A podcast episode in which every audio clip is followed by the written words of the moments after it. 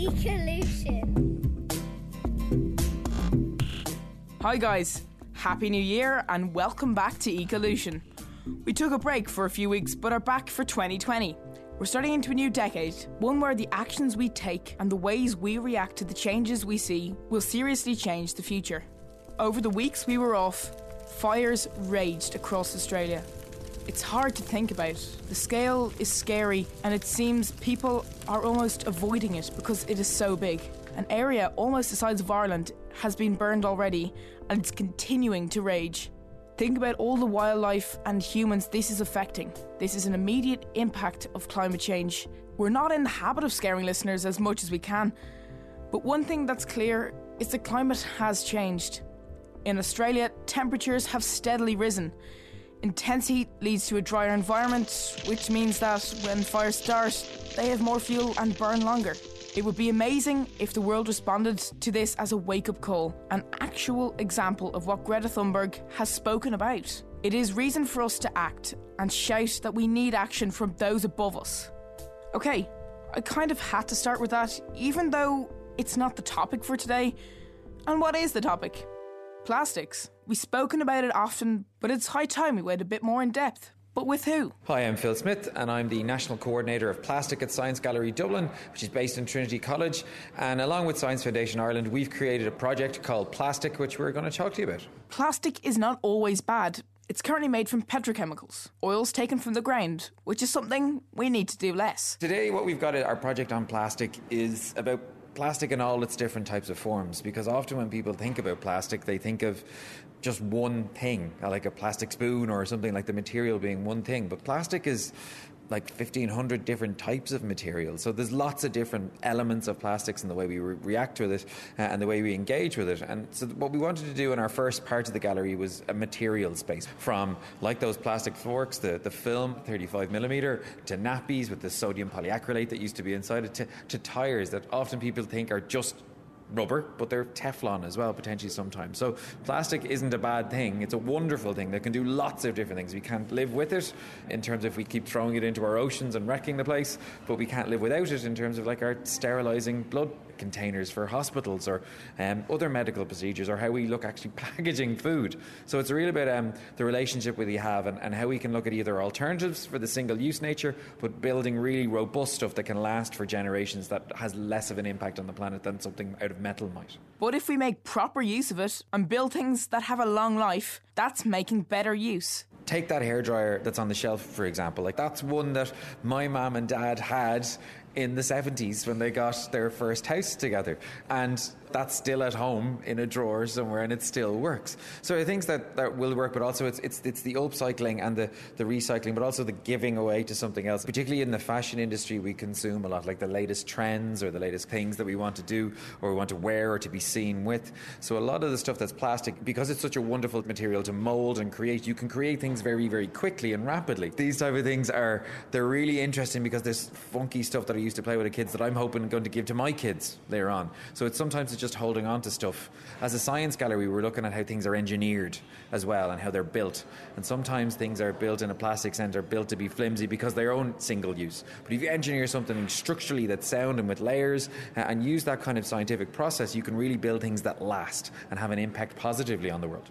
Plastic seems like such a solid name that we think of it as one thing. Looking at the shelf of plastic objects in the Science Gallery, though, you start to see the variety. There are actually thousands of different kinds of plastic, all of which do a different job. One of the really interesting ones I found about is a Heinz ketchup bottle, or a ketchup bottle of an unknown brand, which has about 16 different layers of plastic in it to do different jobs. And one of the reasons that it can't be recycled easily or at all is there is a layer that needs to protect it from the acidity of the tomato.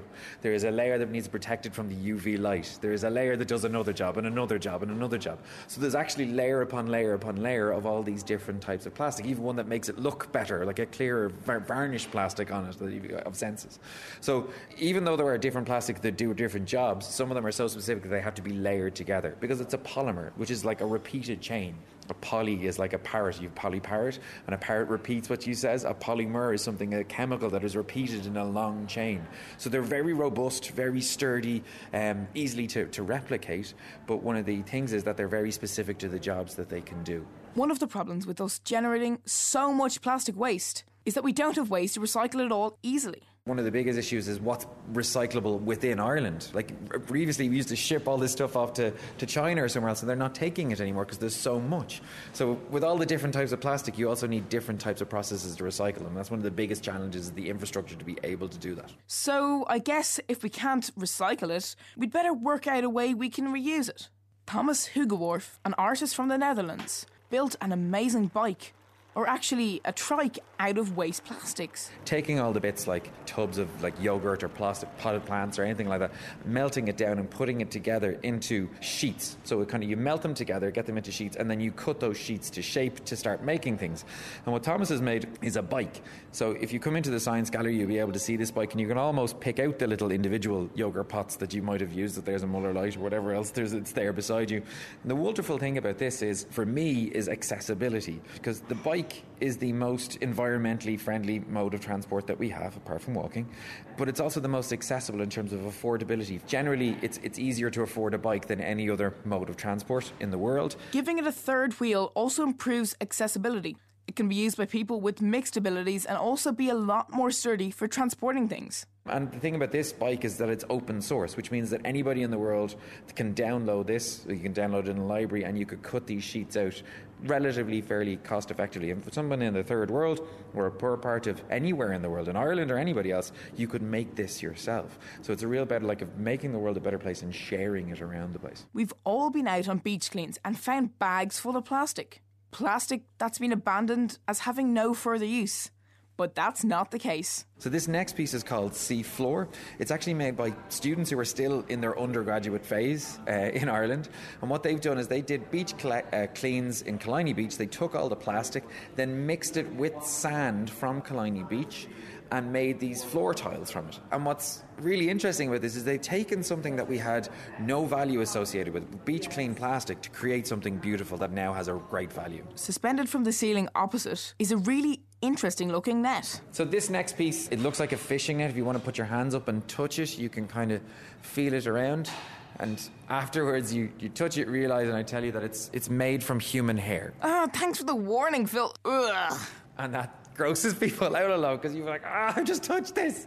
In our water episode, we spoke about the good things Iascaigh Mhara were attempting to do in their Fishing for Plastics campaign. But the plastics involved with fishing are still a problem. So 50% of the plastic in our oceans comes from fishing, whether it's fishing nets or the byproducts of it. Um, and when you have something that is causing so much damage in our oceans, let's see if we have other options to it. And one of our actual options is human hair. We have something that we throw away. Everybody gets their hair cut, the hair goes on the floor, someone sweeps it and it gets thrown away. Millions and millions of tons of, of hair every year. Um, and the artist that's involved in this has basically taken offcuts from wigs in Italy um, or, or, cuts from the floor of, of, of barber shops and, and hairdressers and has weaved and created human hair strands or thread that can be weaved and made into anything. Like you can make jumpers from this, you can, we make key rings here, and there's actually uh, workshops that we do on it. Busy knitting. Most complete vest of human hair for mum's birthday. Where you can take your own human hair keyring home with you if you want. But really, what I'm really interested in is showing how something that we think has no value something we throw away, like the way we throw away a lot of plastic every year. So, what value is in the plastic that we have that we throw away? Could we make tiles like we do with Sea Floor? Could we make even other nets, or could we make something else, or have something that like there's a bottle that gets melted down or repurposed, or everything that we have comes into a circular economy? So we're not making new stuff all the time, and then we're having a less of an impact because we never have to throw away something. We're always just putting stuff back in the pile to build it back up again. It's like Lego. If you build something with Lego, you can break it down into its little bits and then build something up again. And that's really what we're trying to show with this piece here. Nets made of human hair might seem like a stretch. But it seems we need to think about the impact of all plastic in our oceans. Obviously, if you have you've invested a lot of money in, in a net, you don't want it to to go off anywhere. You want it to last, and that's why things like nets are built out of such durable things that last for a long time and are able to to deal with things like the salty ocean. Things break Um, but unfortunately, once they break off or strands break off, like you're dealing with microplastics in the ocean as well. And that's what the fish are eating and ultimately what we're eating in the end. So there was a study out this year that was saying that every person in Ireland is eating about a credit card's worth of plastic a week. Mmm, credit cards, delicious. Plastics are usually made in factories using huge volumes of ingredients and machinery and power, but bioplastics don't need to be so intensive in how they're made. In our Christmas episode, we heard about the dad in Holland who made his own homemade Lego from waste, and artists are getting in on the act too. This piece is called Degrading by uh, Michelle McBride, uh, an Irish artist. She has made biodegradable plastic in her own kitchen. It's made in 2017, so it's lasted about two years now. And over time, this is gradually degrading. But this is made from uh, a few oil that she had in her kitchen, like frying oil that she would have been using. So it's really kind of interesting to think that, geez, you could make plastic at home yourself. Would you want to try it? I know I would. If you'd like to do this, ensure you do it with an adult or suggest it as a family thing to do. You have to use the hob on your cooker and heat things in a pot, so only do it with adult supervision. The ingredients are mostly things you have in your house. Like Phil said, you need water, cornstarch, vinegar, and glycerin. The last one sounds odd, but you can get it in any chemist. And it can be added to washing up liquid and water to make a cool bubble mixture too. To make a small amount of bioplastic, you mix one tablespoon each of starch, vinegar, and glycerin with four tablespoons of water in a pot. This has to be put on medium heat and stirred with a whisk. Again, only do this with a responsible adult. Keep stirring. After a few minutes, it will get thicker. Now, use a wooden spoon in the place of the whisk and stir more. More. After about 10 minutes, you have a sticky, glassy substance. The hot bioplastic is really sticky, so don't burn yourself with it and please only try it in the presence of an adult. Have your adult spread this out on a non stick baking tray and leave it for 24 hours. Plastic needs patience. You're left with a stretchy, gloopy piece of rubbery plastic, but one that can and will biodegrade naturally. You can use it to sew into a wallet or anything else you'd like to try. We'll put a link to a video that shows you how this works on the RTE Junior Facebook page. Let us know how you got on. So it's about exploring what ways bio- plastic biodegrades, what ways we can manufacture it either on a personal and an industrial level, but then just exploring those options together and seeing, you know, what's possible. Another exhibit changed the shape of things made from plastic. The artist Megan Valanidis found out about bacteria that speeds up the breakdown of plastic. She discovered they like to cluster in small crevices, so she made a drinks cup that was bumpy and gave them a home, speeding up the time they biodegrade in. But there's a danger that we think everything that breaks down is okay. We also have to think about how long it takes.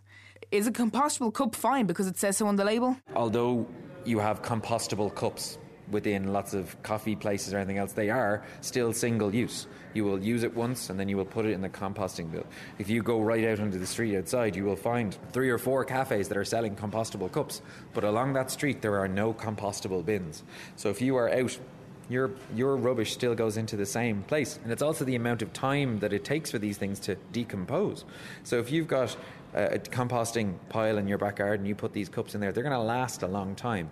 Just because something says that it's compostable doesn't necessarily mean that it's compostable in a time frame that actually makes it relevant and not in essence be still single use. One cool audio piece at the exhibition asks you to look around you. Open your eyes and see all the things made of plastic in your life I'm here in a studio, and the stand that holds this microphone is made of it. The desk it's plugged into, the computer we record onto. There's a plastic family tree in the exhibition that shows you all the types we use too. We need to see plastic and all the ways we use it so we can be more aware of what has a long life purpose and what we can do without. Six black and white security cameras monitoring the street. It is not certain that all the cameras are made from plastic as some are too high up for us to check. What we've seen so far highlights so many positive things ways in which creative people are trying to come up with solutions to the problem of too much plastic. But it doesn't forget that we really do have too much. I've mentioned it before, but it's thought that if we continue using plastic in the same way, we'll have generated and wasted the same amount of plastic between now and 2025 than in the whole of the 20th century combined, which would lead to a lot more problems and create a future we want to avoid. So, having come from downstairs, you're brought upstairs to what we want to call our, uh, our dystopian side of plastic. And what this space is, is basically a border control. And you are interviewed by one of our technicians, our, our border control police, to see if you should be allowed in to go through and continue on this plastic journey. So, we have a form for you to, to check out, and you'll see on the. It'll ask you questions like Do you have any plastic in your pockets? And you will look around to see if there's there. Do you have any plastic paraphernalia in your bag if you have one? And you will look. But then it asks you questions kind of going, do you have any plastic in you? Because we are consuming a plastic car- credit card size worth every week. Have you drunk from a plastic bottle? Have you heated a Teflon coated utensil above 300 degrees in the last three? Like, I've fried an egg. Yes, I have fried an egg. So, like, I've chewed chewing gum, or even chewing gum is a type of plastic. So, you're looking at all of these different things. And the idea of this is to, so not freak you out, although it will make you feel a little bit uncomfortable because it's like you're going through passport control. And even though you have nothing to hide, you're still a little bit, hello, hello, officer, how are you? So the idea of this is to feel uncomfortable, but also to think about in the future, will people be smuggling plastic because we don't make it anymore? And will it be so valuable, like the way we smuggle diamonds now, or some people do? Like, is that a real challenge that we need to, to think about?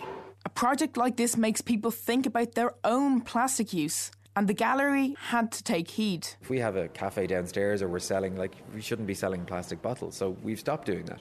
It, it's really kind of looking to try and see what else happens within the gallery as a whole. Like when art pieces come in and they're wrapped in cling film, well, or bubble wrap, let's reuse that or let's find biodegradable options. And one of the things that we did is that as part of the exhibition, Robbie Collins, who, who worked with us a good bit in one of the artists here within Science Gallery, has put sensors in all of the bins. So there's an art piece here that when you drop something in the compostable bin and when you drop something in the recycling bin or the other bin, it will filter down. You'll see it on the screen beside us. You will see it accumulate over the course of the day, which has, has the most input into the bin.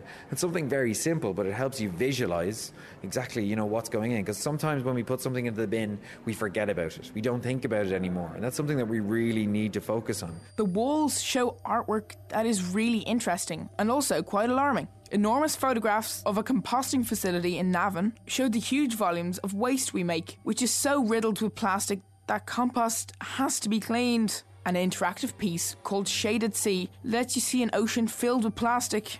You can move the floating pieces around with your hands. And this is the point. Not only are we swimming through a sea of plastic, it's up to us to say that physical momentum and put your hand up in front of your face and say, no, I don't want this plastic as a consumer. And a lot of the responsibility is being shifted onto the consumer unfairly sometimes, but it is there is our responsibility with the consumer to not only reduce, recycle, and reuse, but to refuse to say no. I'm not going to accept that my bananas are in plastic. I'm not going to accept that things that don't need plastic have plastic, because we are the consumers. So it's up to us to really lead that, and that's what this shaded sea piece shows us how to do.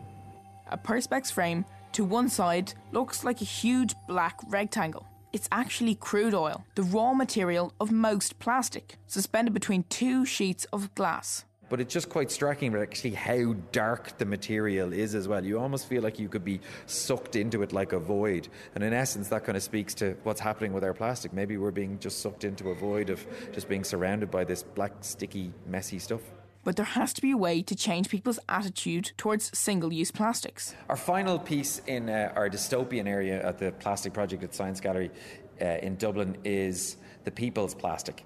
And what the people's plastic is, is a reflection on labelling within plastic. And what you'll see is here, you'll see four layers of plastic bottles like you would do in most shops. Uh, but what's different here is how they're, they're, they're labelled. And similarly to the way that cigarettes have been labelled, where you have the, the pictures and those really stark, horrible pictures and and warnings that go on them is to see that if we put those pictures in terms of what plastic does, would that have a similar impact? So that's what the artist has done here is that you have those horrible pictures of turtles with plastic or our oceans being wrecked or having seals with plastic wrapped around their necks. And to see if it really has an impact on people when they see that, you know, 60 to 90% of our plastic is going into the, the ocean. Or like, what, what is it actually that has this compelling factor to it. It's not like this plastic dystopian image is, is something new to us. In fact, often it's all we hear about plastic, and we're trying to create a, a more fair, unbiased picture here in Science Gallery, but what's happening now, if we continue going the way we are, we're going to end up in this dystopian future. So with a piece like this, it makes you ask the question, like, is there a way that we can influence people? Like, what could we do? What could you do? If you think of something that could actually change how people think and act with the plastic that we have, what would you do? And this story has to have a positive ending, right? We needed to. And Phil knows this. Plastic really can have positive uses. From a design point of view, there's lots of amazing things you can do with plastic that you just can't do with other materials. And the speed at which you can make these cool things is also part of that design process. That not only you could say, think of like how long it takes to carve a chair, a wooden chair, but to make a thousand of them so everybody can have them takes a long, long, long time. To make and design something similar from plastic and something as cool, you could do it much, much quicker. So, like I said, accessibility is a major part of what we're trying to do in terms of the the wonderfulness of, of plastic, and that comes from 3D printing a lot of the time. One of the projects that's happening at Trinity College is Med3DP. And Med3DP is a library of medical devices. Uh, and what you can do with that is they've mapped and kind of scanned and you know, got the plans for all of these medical devices and openly shared them in this library. So no matter where you are in the world, if you've got an internet connection and a 3D printer, you can make these devices. So if you need to get a, a stethoscope to clip around your ears, or if you need to get an inhaler and put an inhaler module into the canister sits into, or even practical things like you need a lid for your plastic bottle that you can put your used needles into so they're no longer a danger to someone else. You have access to them. So instead of someone having to pay lots and lots of money for the, you know, metal or you know cast or even better made i suppose in some ways products you can get these things freely easily downloadable to your desktop to your printer and make them in a much more cost effective way. This is something that's wonderful because you're providing tools to people that can actually really make a difference in their lives. The exhibition is amazing and well worth a visit but it's not going to be confined to dublin. So plastic is going to run in the science gallery until the 9th of february. So if you want to come in and visit us we have mediators here every day to help you guide through the through the exhibition. After that, we're going on tour like a proper rock scientist band. We're going to Wexford, Drogheda, Limerick, Galway, and Donegal all through 2020. We're starting in Wexford on the 28th of February. We're in each venue for about 10 weeks prior to an exhibition opening in each of those spaces, we're going to go down with an artist, and the local community gets together and says what their relationship with this plastic is, what their relationship with their local area is, and what they'd like to create in an art piece that represents them. So then that artist will create that art piece and it will be exhibited alongside all of these wonderful pieces as well. So it's it's really to create something that is relevant to the area that we're in. So it really gives us a wonderful opportunity to travel around the country with the support of Science Foundation Ireland and the EPA and to showcase all the fantastic things that are happening in plastic in Ireland. Having seen everything, the pros and cons of plastic, your head can be left spinning, but in a really interesting way. And that's ultimately what we're trying to do with this whole exhibition is to not tell people what to think about plastic. We presented what it is, what potentially a future one way could be, what potential a future could be another way. Um, plastic, like I said, when we presented within here is it has the potential to be wonderful, it has the potential to be catastrophic.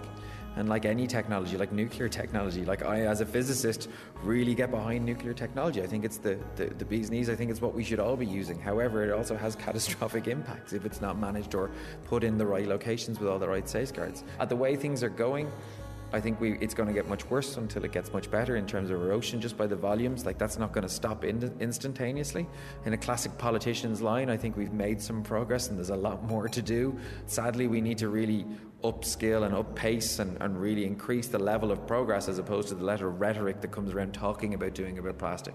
But it's just really to get people thinking about their own relationship, what they can do with it, and what it actually means to say something's plastic. Thanks to Phil and everyone at the Science Gallery. Check out their website for more on their tour and try catch it when it's in your area. The better informed we are, the better armed we are to help combat climate change. It's a new year. Why not have a New Year's resolution? Use less plastic or just cut down on some of the stuff we use, generate less waste, and you know, it will make a change. We've all seen in the previous episodes how much waste we generate affects so much in our world. If you have a smartphone or a tablet that you can use, you can download apps to help you make this change, such as My Waste or My Little Plastic Footprint. Give it a go and let us know how you get on. It's good to be back. I hope Santa was good to all of you. Me, I had my traditional ecolution experience sprouts, a short lecture to some older relatives on why they should fly less, followed by a long, hard stare into space. Happy New Year from Ecolution. Ecolution was produced by Nikki Coughlin for RTE Junior Radio. Most of the material recorded for this podcast was gathered on a bike.